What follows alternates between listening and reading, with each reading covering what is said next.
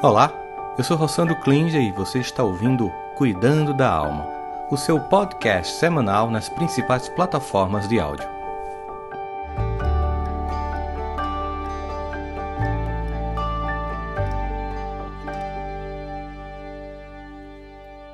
Fala, minha gente, todas vocês e todos vocês que acompanham Cuidando da Alma. Bom, eu tive um problema no voo, foi mudar o horário e nessa hora eu estou voando, então não deu tempo a gravar.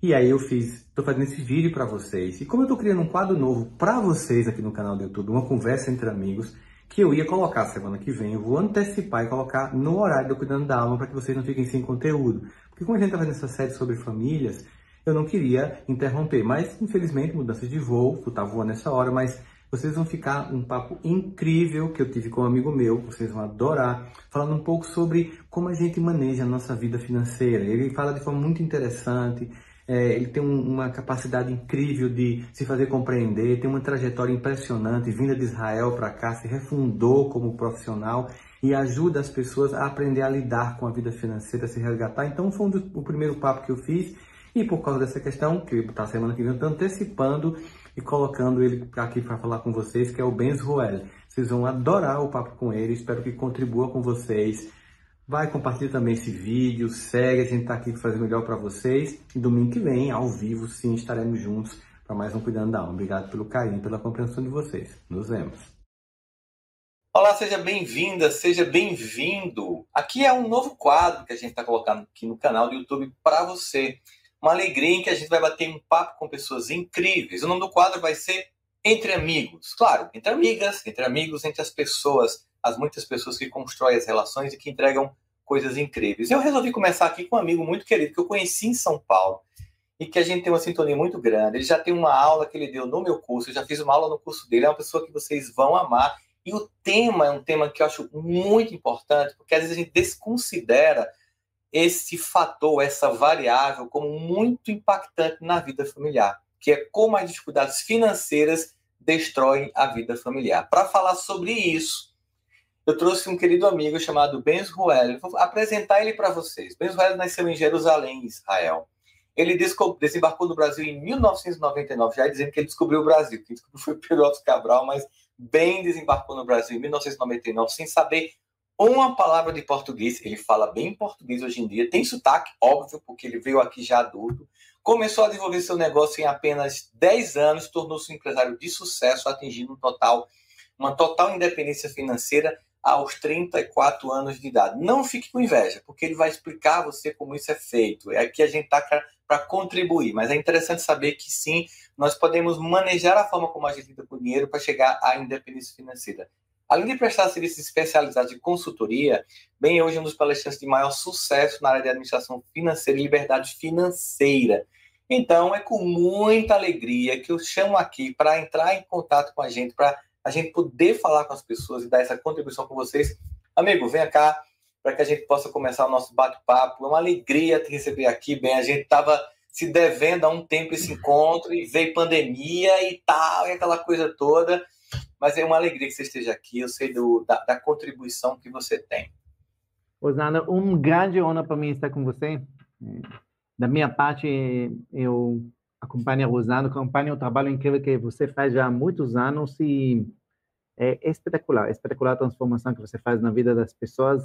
É, o, o primeiro livro seu que eu li realmente fez uma grande diferença. Então, uma honra estar aqui e poder contribuir junto com você para a vida da, das famílias aqui no Brasil. Sim, amigo, que bom. Mais uma alegria mesmo. Eu queria começar falando uma coisa que pouca gente sabe, né, bem, que o dinheiro é muito emocional, né? As pessoas acham que é uma coisa racional, e justamente porque elas acham isso, elas acham que as pessoas aprendem, que é fácil, porque talvez o dinheiro seja número, né, sejam tabelas, parece que isso é tão racional que as emoções não entram em jogo e, na verdade, o dinheiro tem um caráter emocional muito grande e faz com que as pessoas se afetem profundamente sobre isso. Você que lida muito tempo com isso e você é de uma outra área, você vem desse mundo financeiro, você construiu sua independência financeira, você ensina isso às pessoas.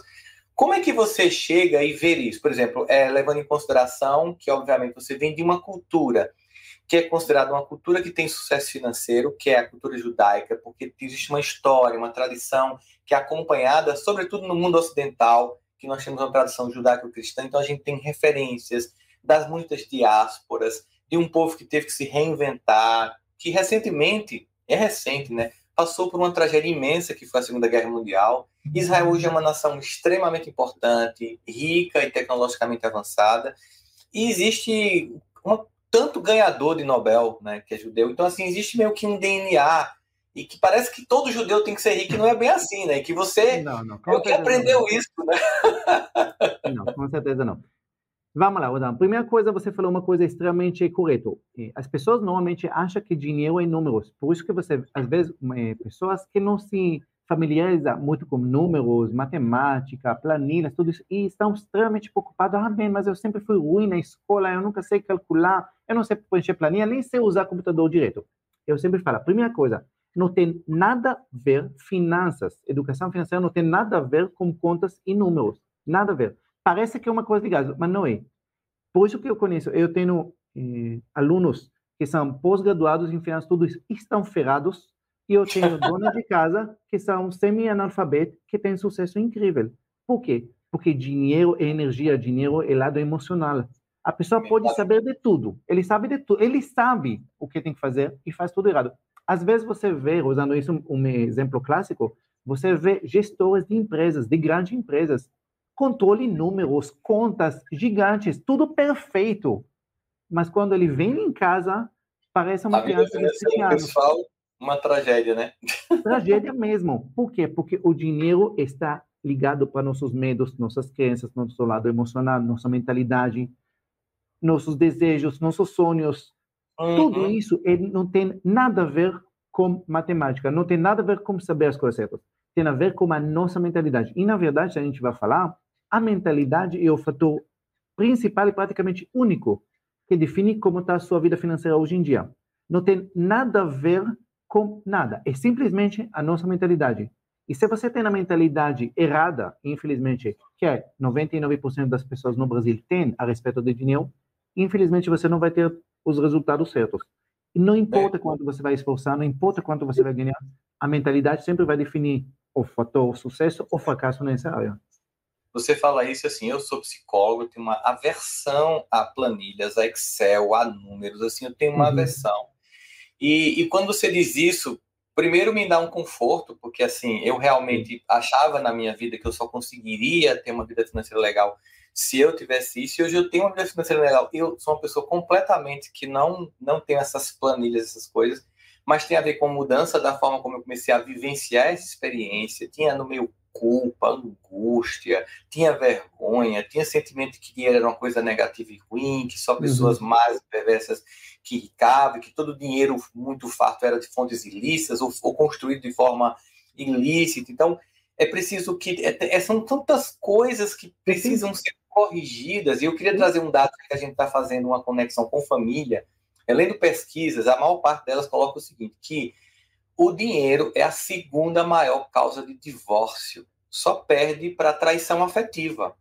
Né? Uhum. E, e, aí, se você for aprofundar os números, se você for aprofundar os números, você vai descobrir uma outra coisa.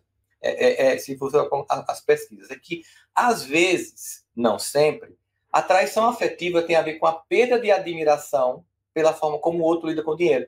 Então, Exato. Então, se você juntar a perda de admiração e o, o, fato que aí é como se no fim o dinheiro fosse a maior causa de divórcios, e aí a gente sabe as consequências, as famílias criadas sem as pessoas juntas. Eu não tenho dúvida nisso, não tenho dúvida nenhum nisso que é o motivo. Aquilo que você falou, quando não tem dinheiro em casa, não tem dinheiro dentro da família, praticamente é assim, mas, mas a gente tem que ver uma coisa interessante, porque às vezes as pessoas olham e falam, não, mas você fala muito de dinheiro, fala, entendeu? Mas dinheiro não é a coisa mais importante, porque é o amor, a família, tudo. Eu concordo. Na verdade, eu, eu sempre falo, tudo para mim é mais importante que dinheiro.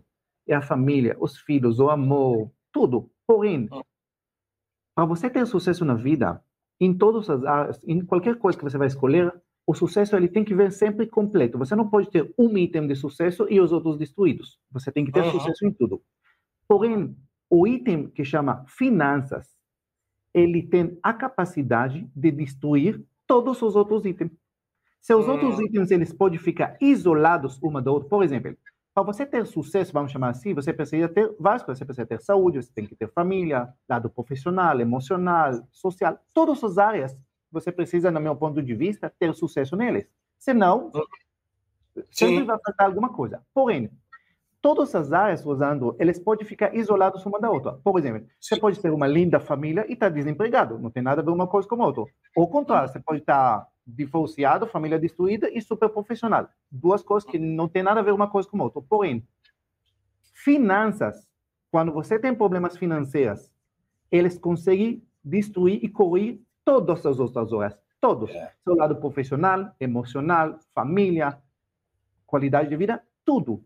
Por isso que eu falo, dinheiro não é uma das coisas, é uma das habilidades que eu preciso. Isso é a habilidade que você precisa para a sua uhum. família. Porque se você não vai controlar as suas finanças, infelizmente você provavelmente vai ter problemas em todas as áreas, de um nível ou outro. Por isso que eu sempre falo, aprender sobre finanças, isso não é uma das coisas, uma das matérias que eu preciso aprender. Isso é a matéria, deveria ser a primeira coisa que ensina qualquer criança. É como lidar com dinheiro. É interessante isso, bem, porque quando você fala, parece que a gente está aqui dizendo, ó, oh, a gente vai treinar vocês para vocês investirem na NASA, que nos índices SP500 vai virar um multimilionário, vai ter um iate e morar em Florida Lauderdale. Não se trata disso, se trata de educação financeira. Qual é o seu padrão?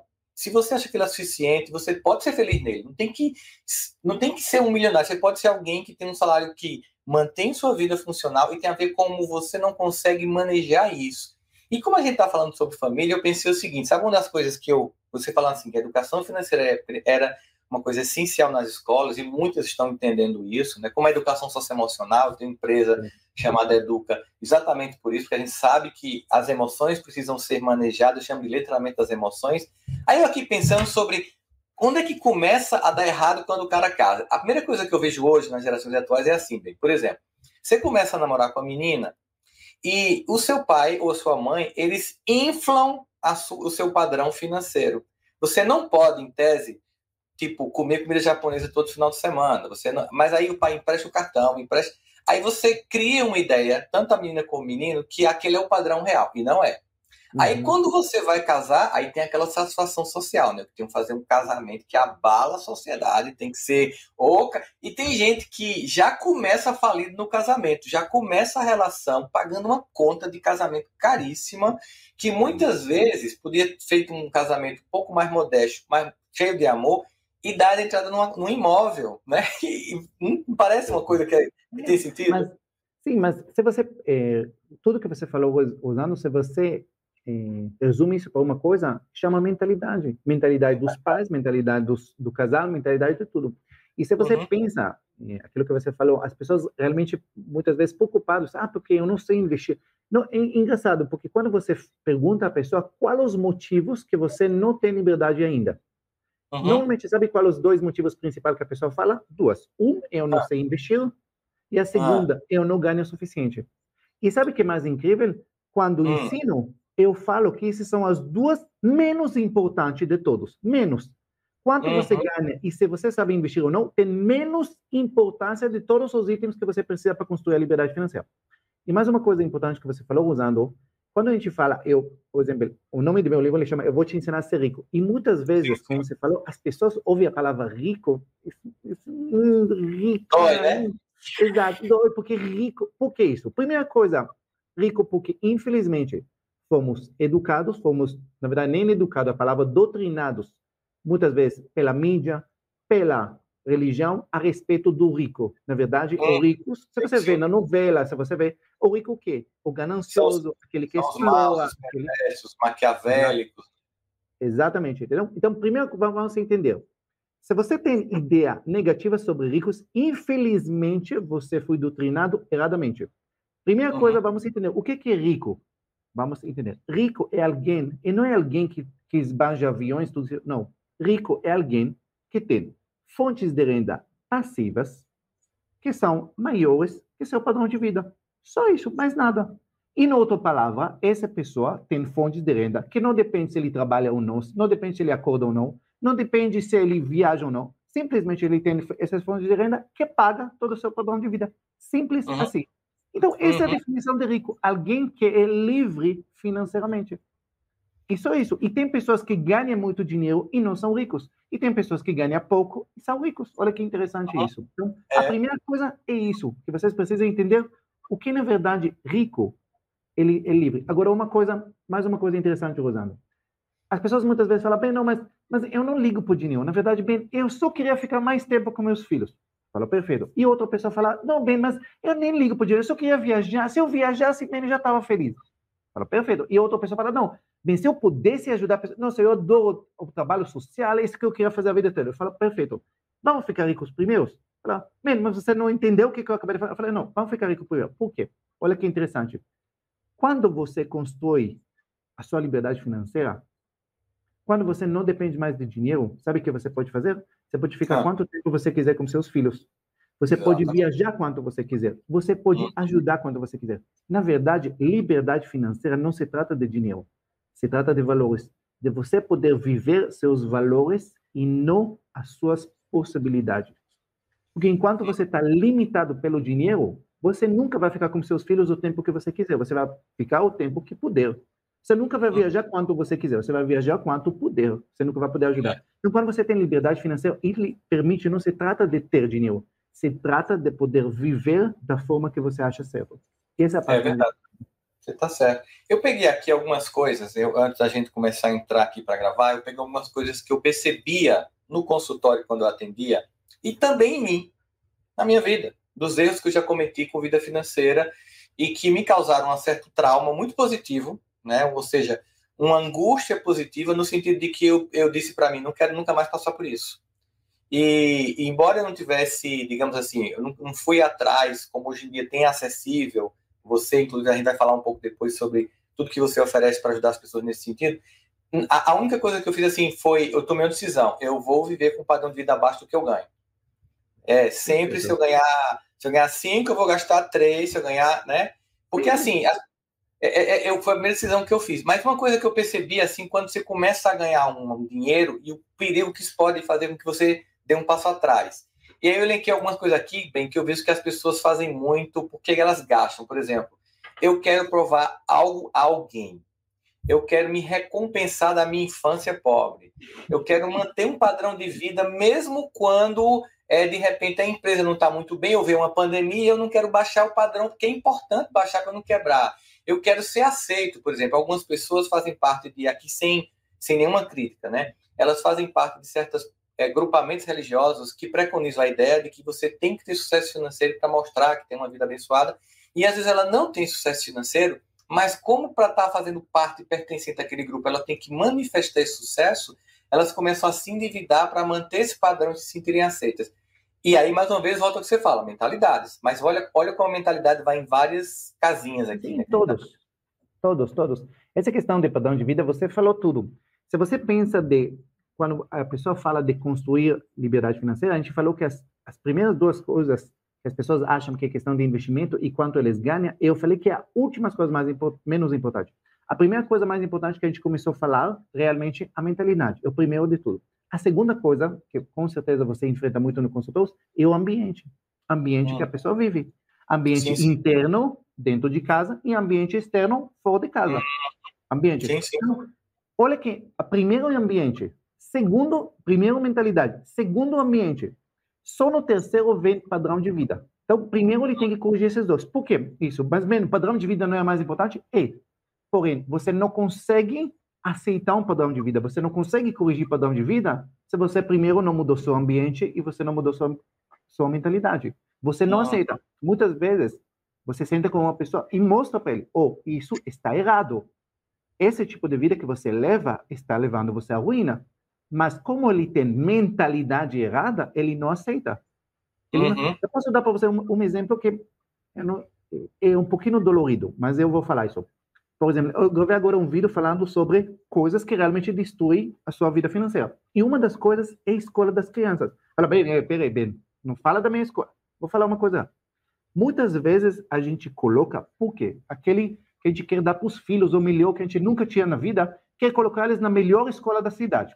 Beleza, isso é extremamente positivo. Mas você tem condições de pagar essa escola? Uhum. Ah, vou esforçar muito. Você tem, seus filhos têm condições de andar com as roupas que as outras crianças andam nessa escola? Eles têm condições de ter o mesmo celular que as outras crianças, né? Eles têm, eles vão viajar da mesma forma que os amiguinhos vão viajar. Eles vão ter o mesmo, não, não vai ter. Então, infelizmente, você vai fazer muitos erros tentando acertar. Eu entendi perfeitamente. Entendeu? E aí, cara, é. e isso é péssimo, Rosano, porque além de todos os problemas financeiros, porque você está comprometendo o presente e o futuro da família por uma promessa para dar melhor educação, mas tem mais uhum. um problema que eu percebi, que talvez mais triste ainda.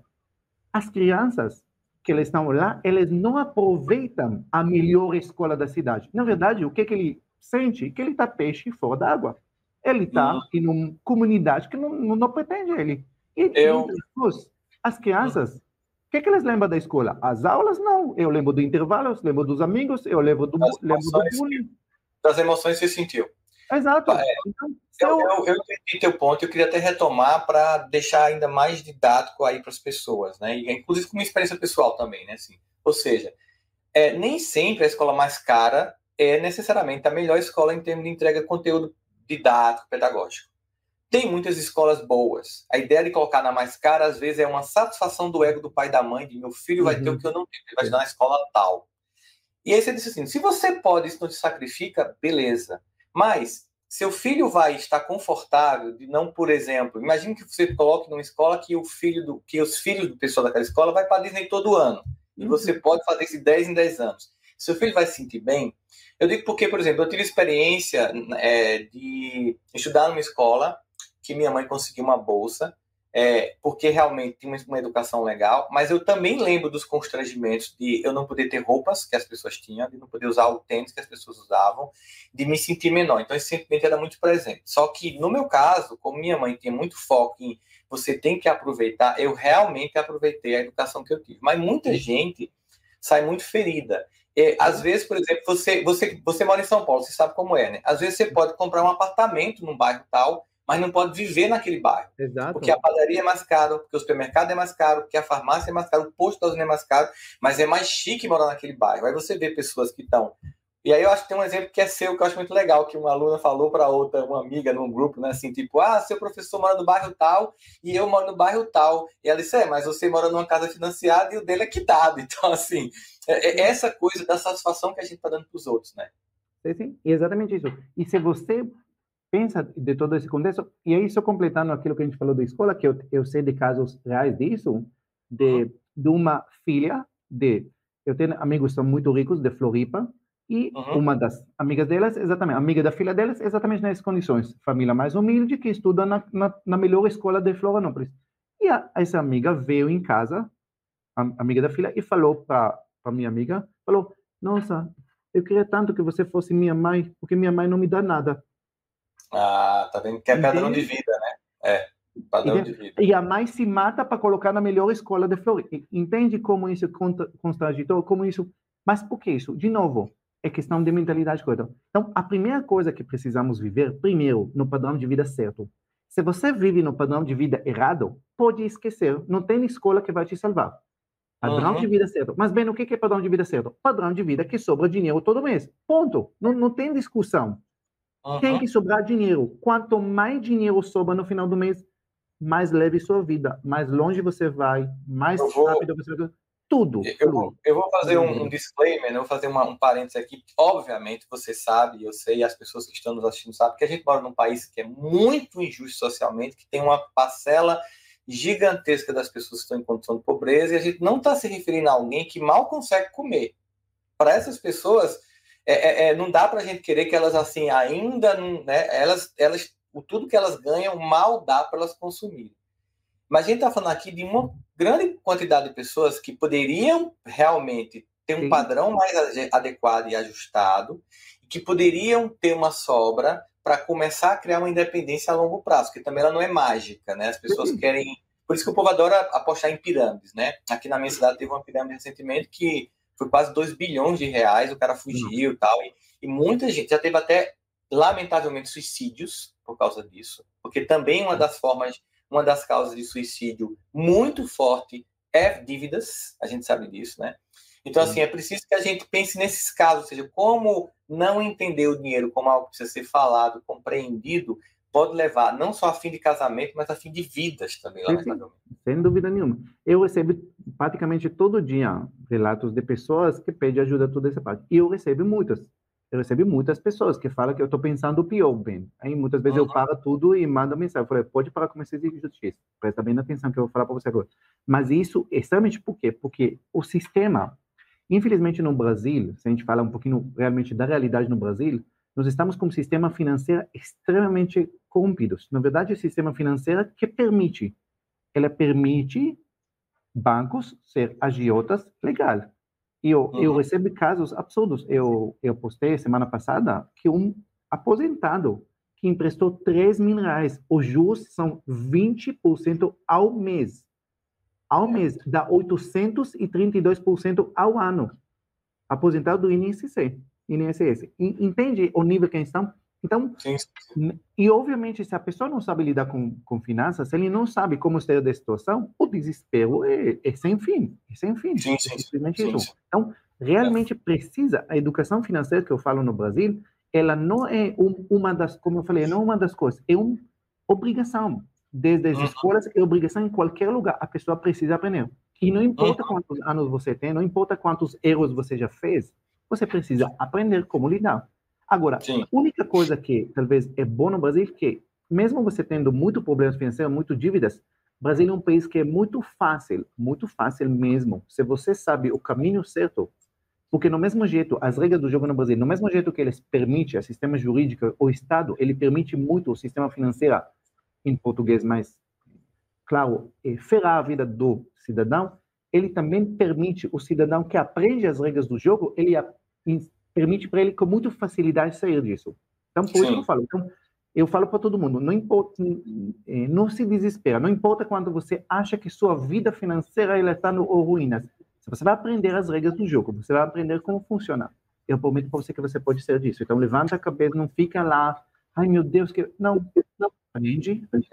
Tem condições. Eu vou, eu vou colocar aqui umas coisas que eu elenquei sobre o que uma família precisa fazer para evitar problemas financeiros, ou seja, coisas que pesquisas Sim. mostram que comumente em vários países funcionam bem, a gente vai discutir cada uma delas, porque depois eu quero perguntar um pouquinho sobre a tua entrega, que eu acho que é muito incrível sobre isso, foi quando a gente se conheceu, né? Então, assim, coisas que, como é, como é que a gente deve fazer para evitar que a vida financeira é, das pessoas vão à ruína? Primeiro é que é preciso discutir o padrão de vida que as pessoas têm, um pouco do que a gente já estava falando, mas Sim. discutir junto. Ou seja, às vezes um quer gastar mais, outro quer gastar menos, às vezes um quer conseguir roupa de marca, o outro de boa aí numa fast fashion tipo Rachuelo. Então, é importante que essa, essa equação seja feita dentro da família, com o casal e com os filhos. Exato. Né? Isso é uma coisa muito importante e eu vou falar mais a questão mais uma coisa. Envolve os filhos. Isso é extremamente hum. importante. Nós temos sim, uma sim. tendência de, de pensar proteger os filhos. Ah, não vou falar com eles de dinheiro, ele é muito pequeno, ele não entende, tá, tá, ele preciso proteger ele dos problemas. Não, péssimo, péssimo. E eu vejo muitas vezes, eu sento com famílias, eu sento e eu vejo, não, mas é, eu não quero falar, eu, eu continuo dando para ele tudo porque eu não quero que ele vai sentir ou esquecer. Não, tá péssimo, você, você faz tudo errado. Por quê?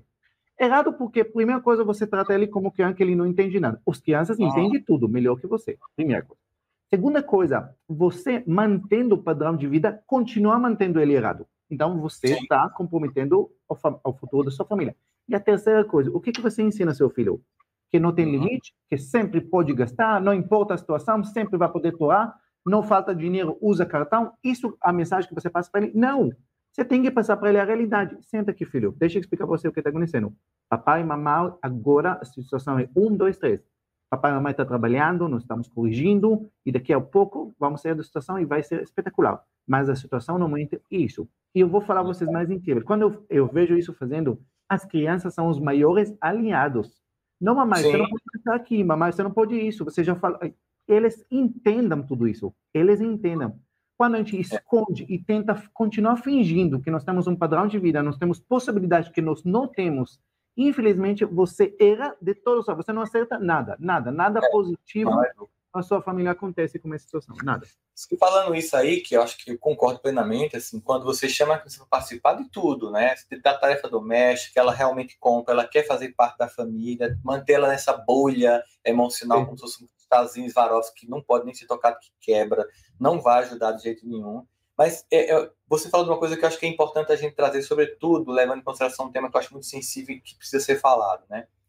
Ou seja, não comunicar e não falar sobre dinheiro. O que acontece nos muitos casos que eu já acompanhei, que ainda ouço e vejo e, e acompanho, é, de pessoas, de homens que cometem suicídio por causa de dívidas. Eles não falam com as esposas sobre os uhum. problemas, eles não dividem, eles têm aquela sensação equivocada de que eu sou o, o macho alfa, eu sou o provedor, eu não posso nem trazer essa dor para a família, basta eu perder o sono, e por causa disso não escuta, não escuta a esposa que tem sabedoria profunda, intuição feminina incrível. Não, ela às vezes pede ajuda ao pai, ao irmão, não é nem financeira, é de conselho e tal você simplesmente fica no seu isolamento, no seu mundo, enclausurado, de achar que você precisa resolver tudo e no fim você não consegue. E quando você vai atrás de por que o indivíduo se matou, eu já tive casos, bem, que era assim: ah, não, devia aos amigos. Não era nem a agiota que estava lá ameaçando matar. Sim. Foi a vergonha que, porque não foi compartilhando, Sim. porque foi mantendo isso, esse diálogo transparente. E o homem sair desse lugar de eu, eu sou o, o cara que tem que resolver e eu não preciso contar nada para ninguém, é muito importante, né, meu? Sim, sim. E pior ainda, não basta que ele não comunica, a esposa às vezes nem sabe. E a esposa hum. continua vivendo no padrão de vida errado, continua gastando, por quê? Porque ela não sabe, não tem problema. Ou vice-versa também, né? Que tem, Exato. tem famílias o marido sempre estava bem, sempre tinha dinheiro, a empresa sempre foi boa, a empresa sempre colaborou, foi alto, ele não entende. Então, uhum. a comunicação é extremamente importante, extremamente importante. E incrível, quando a família consegue fazer isso, envolve todo mundo, as mudanças são muito rápidas. Às vezes as pessoas eles acham que, nossa, nenhum problema vai levar anos. Não. Às vezes questão de meses, meses, que muda o futuro de uma família. Meses. Quando começa a andar na, na direção certa. É simplesmente isso. Então, a primeira coisa que você falou certo é a comunicação dentro da família. É reconhecer também as mentalidades diferentes sobre dinheiro que os casais têm, né? Que o problema nunca, na verdade, não é somente de personalidade. A maior fonte de problema é você não escutar o outro, ao mesmo tempo você não e você resolver que, ah, eu não quero lidar com esse assunto no casamento. Eu não quero falar sobre dinheiro. Sim. Então, esse é um negócio que me incomoda, se entrar para fazer assunto me incomoda. Bom, incomoda é a falência, incomoda é o fim do casamento. Porque as pessoas, é assim, tipo, elas preferem o caos do que ter conversas difíceis. Às vezes, os primeiros momentos que finalmente um casal resolve falar sobre dinheiro é tenso. Eles não têm expertise sobre isso, eles nunca falaram sobre isso, eles nunca sentaram para fazer contas juntos. Então, é claro que no começo é meio complicado, mas como tudo na vida, uma vez que você torna aquilo um hábito, aquilo vai se tornando um pouco mais calmo, né? Sim. Então, fazer de conta, ah, eu não quero falar sobre isso, também não é uma solução. E uma, uma outra coisa que eu acho que é importante também para o casal nesse sentido é, além dessa coisa que você falou de colocar o filho, é, os filhos nessa, nessa discussão também, é entender que muitas vezes é preciso que a, não é que eu precise fazer o que você pense exatamente como eu. Eu, sim, eu sim. Que nós possamos ter pelo menos uma média, igual aquela coisa do casal que um deixa sair, o outro diz que nunca sai, aí o filho não sabe a quem escuta, um parece que vira o ruim da relação e o outro é o bonzinho é. da relação, tipo o good cop e o bad cop, né? o é, policial bom e o policial mal. Mas na verdade é aquela coisa, não, peraí, mesmo que eu discorde de você, porque você deixou, levou, o filho levou o cartão para a comida japonesa hoje, tá? Aí deixa o filho voltar e antes, quando ele, quando ele estiver lá, ó, eu não concordo, vamos repensar isso, tal, tal, tal. É, é, é, tentar ter uma média nessa forma Sim. de você lidar com essa mentalidade financeira. Sim. Isso é uma coisa muito importante. Mais uma coisa que a gente pode falar para casal é assim: o casal normalmente, eu sei porque quando eu faço mentoria, normalmente é mentoria em grupo, normalmente é, às vezes uma da casal que entra na mentoria e outro não. E eu sempre uhum. falo para as pessoas que fazem que eles precisam entender que as pessoas eles têm momentos diferentes na vida. Hoje uhum. eu senti que agora que eu quero começar a mudar minha vida financeira. Mas pode ser que meu cônjuge não está nesse momento. Ele ainda está iludido com o trabalho, com todas as coisas. Ele não está no momento. E uma coisa muito importante fazer, obviamente, depois de toda a comunicação, é você agir sozinho. Você fazer as coisas sozinho, sem desanimar. Por que isso? Hum. Porque muitas vezes o casal, mesmo que um quer mudar, mas o outro não quer mudar, ele quer dar outro. Ah, não vou ser o trouxa que. Ah, ele gasta, eu não vou gastar nada, não, então vou gastar. Eu sei disso, por exemplo na minha família, minha irmã, minha irmã e meu cunhado, eles são um casal maravilhoso, espetacular. Mas durante os primeiros três anos, quando eu voltei de Israel, ele sempre sentava para fazer consultoria.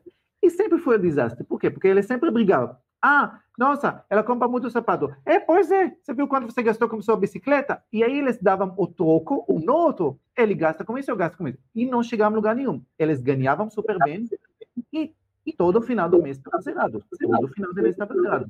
É o chamado jogo de culpa, né? Jogo Exato. de culpa não é uma coisa positiva na hora que você dá. Com tudo na vida e com dinheiro também. Exato. Então, o que eu falo muitas vezes você decidiu que você quer resolver sua vida, então comece a fazer. E mostra resultados. Faz. Ah, mas ele não reconhece. Não importa. Faz, faz. Se vocês são um casal de verdade que nasceram para ficar junto, um dia, não sei quanto tempo demora, ele vai reconhecer. Vai reconhecer o esforço, vai falar, nossa, putz, olha, eu estou fazendo e ela está esforçando. Ah, tá, amor, senta comigo, me fala. O que, que tem que hum. fazer para a gente melhorar junto? Mas é. isso, essa maturidade da pessoa de continuar fazendo, mesmo a outra não fazer, isso é extremamente importante. Realmente você quer ocupar a sua casa, a sua família processo. Existe uma coisa também que é importante, é não deixar que as diferenças financeiras de um que ganha mais que o outro destrua a relação. Nós vivemos numa sociedade ainda muito machista e que, majoritariamente, até porque existe até pesquisas que mostram que nas mesmas funções homens ganham mais que mulheres. Tem muita injustiça ainda para ser debelada nessa história do Brasil e do mundo. Mas, por exemplo, as assimetrias financeiras elas acontecem. Nem sempre os casais têm salários parecidos. A maior parte tem assimetrias financeiras.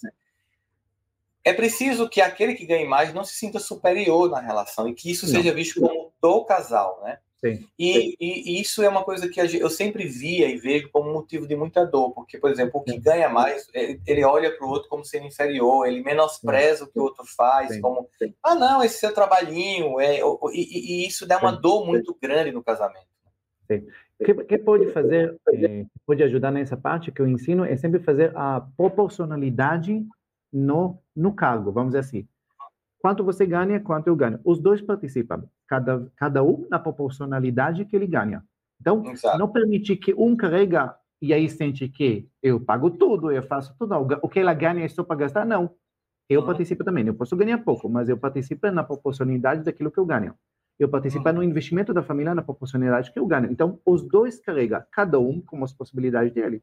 E, obviamente, é a maturidade dos dois lados. Entender que você não casou com ele pelo dinheiro ou não por falta de dinheiro. Você casou porque vocês querem construir uma família junto. Então, se você ganha mais ou menos, não muda nenhum fator nessa parte. Os dois querem a mesma coisa. Construir, uhum. crescer, toda essa parte. E essa, de novo, volta à comunicação do casal. Mas a proporcionalidade é extremamente importante, porque senão, às vezes nem é questão de ganha mais, ganha menos. Às vezes um paga mais, um paga menos. Ah, mas eu paguei isso. Não, é simplesmente veja uhum. as contas, veja os planejamentos, veja o investimento e cada um vai doar conforme proporcionalidade, proporcional o valor que ele ganha. Fica, fica justo para todo mundo. Isso ajuda muito para chegar nesse lugar que você está falando aí, é, é, ou seja, de proporcionalidade. É importante que o casal tenha a capacidade de ser transparente sobre as fontes de renda. Né? Porque às vezes um tem mais de um emprego, ou tem, por exemplo, uma fonte de renda variável. Por exemplo, quando eu, quando eu tinha, quando eu estava na universidade, eu tinha uma, uma renda fixa o consultório era uma renda variável. Depois veio o palestra, também é uma renda variável. Então, assim, você Sim. tem rendas que são variáveis, é preciso que você tenha uma certa honestidade nesse processo, para que a coisa fique transparente, né? E uma, que é uma, que uma coisa que também, é, que também gera muito conflito, bem, é, e que eu acho que é importante a gente falar disso, me vir aqui agora, é assim, é o casal às vezes tem um padrão de vida superior ao resto da família, né? E, e você vai ajudar a família. E às uhum. vezes, por exemplo, você sente, ah, não, você ajuda mais sua família do que a minha, né? E é importante também que essa ajuda, essa, essa, essa entrega para a família seja feita com, com, com, com combinado, que as pessoas tenham essa harmonia, para não parecer você ajuda mais a sua família, que seria mais do que ajuda a minha, já que também tem que se ter uma noção, embora você respeite as, as, as do outro, que é, um, é, é, é do casal aquilo ali, é um projeto de dois ali. Sim, sim. Isso é extremamente. E aqui nós podemos olhar por dois lados. Primeira coisa, hum, tem que tomar muito cuidado com a palavra ajuda. Muito. Sim. Eu falo que isso é uma arte tão complicada quanto administrar o dinheiro.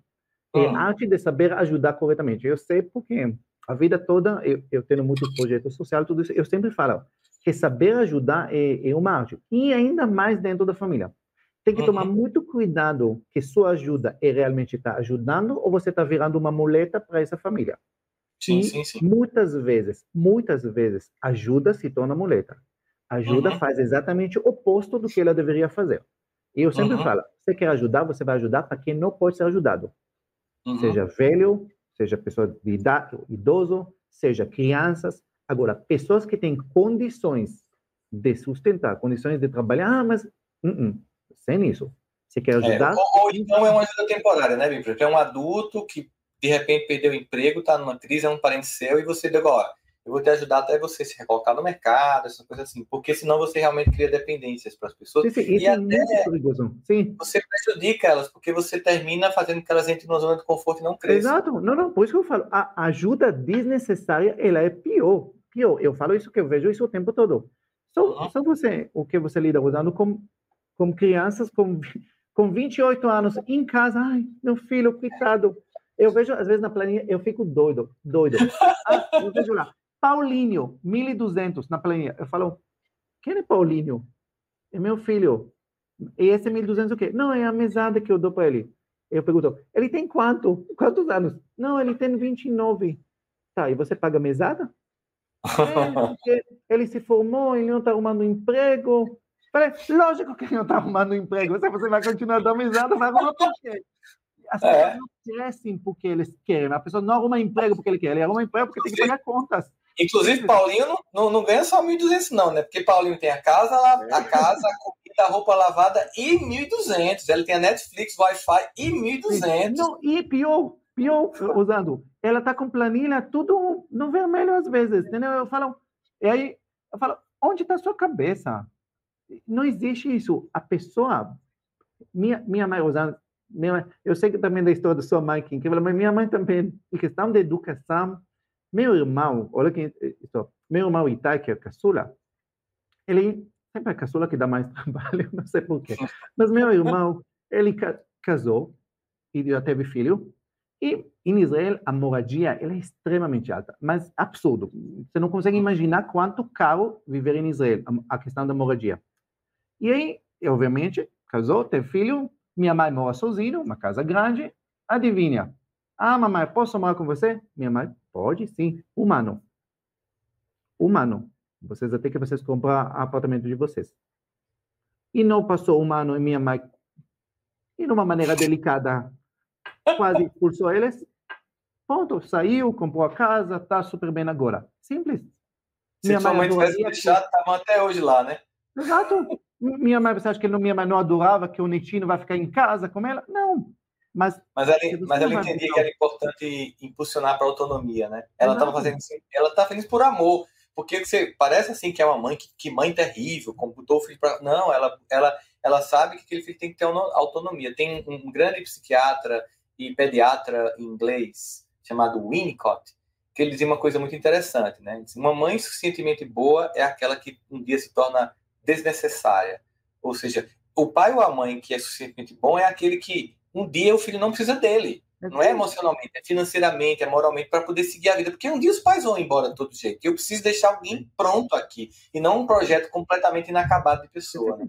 Não, e gente, eu vejo isso, e é triste, usando, porque como eu analiso vida de centenas de pessoas, praticamente todo mês, eu vejo a forma que as pessoas vivem, eu falo, onde está a sua cabeça? A pessoa, às vezes, ela tem 55 anos, 65 anos e até hoje apoiando um, um filho de 42 anos. Eu falo, que isso? Não, meu filho, coitado, eu sempre ajudei. Tá.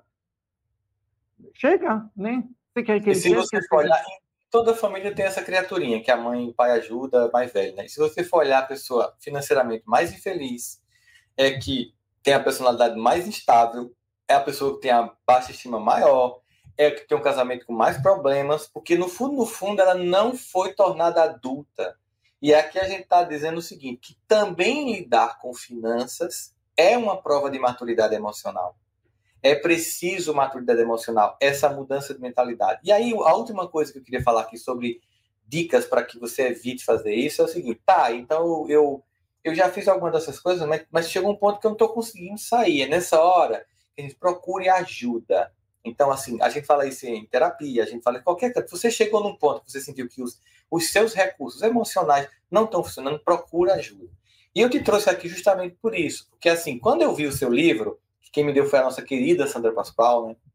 É, quando ela me deu o livro, ela, ela me disse exatamente assim, bem, Sandro, a capa é meio, é, é meio autoajuda, mas o tudo é sério. Como ela é uma pessoa, ela lia vorazmente, Sandra, ela lia vorazmente, ela lia assim, tipo, 10 livros por mês. Né? Quando ela disse para mim o conteúdo é sério, aí eu peguei o livro né, para ler.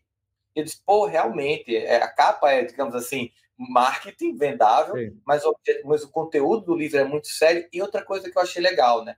Ele é simples, porque assim, o, o acho que o importante é que você traduza uma coisa que é complicada para as pessoas.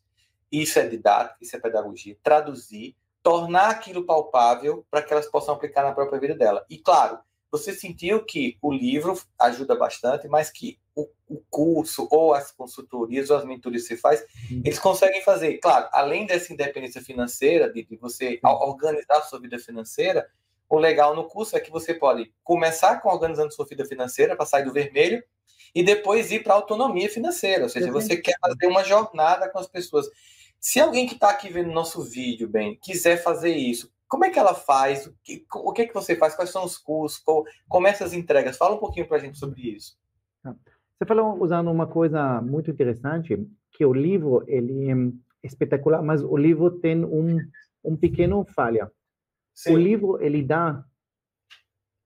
Tá eu acho que eu achei, bem que eu estava procurando o um livro aqui. Ah. eu tenho ele. Pode ir falando. Tá. Pessoal acostumado. Livro, os livros eles são o livro e qualquer conteúdo ele é extremamente importante porque ele dá conhecimento. Sim. Mas na verdade as pessoas falam que conhecimento muda a vida, mas eu não concordo. O que muda a vida é educação. Sim, conhecimento é o ponto, é o início, mas uhum. é a educação que muda. Você pode ter todo o conhecimento do mundo. Aliás, nós estamos num mundo que o conhecimento é extremamente acessível. Uhum. Você clica no Google, você pode ter qualquer acesso a qualquer informação. Só que essas informações não mudam a vida de ninguém. O que muda Sim. a vida das pessoas é a educação. É a força interna de colocar em prática aquilo que você já sabe.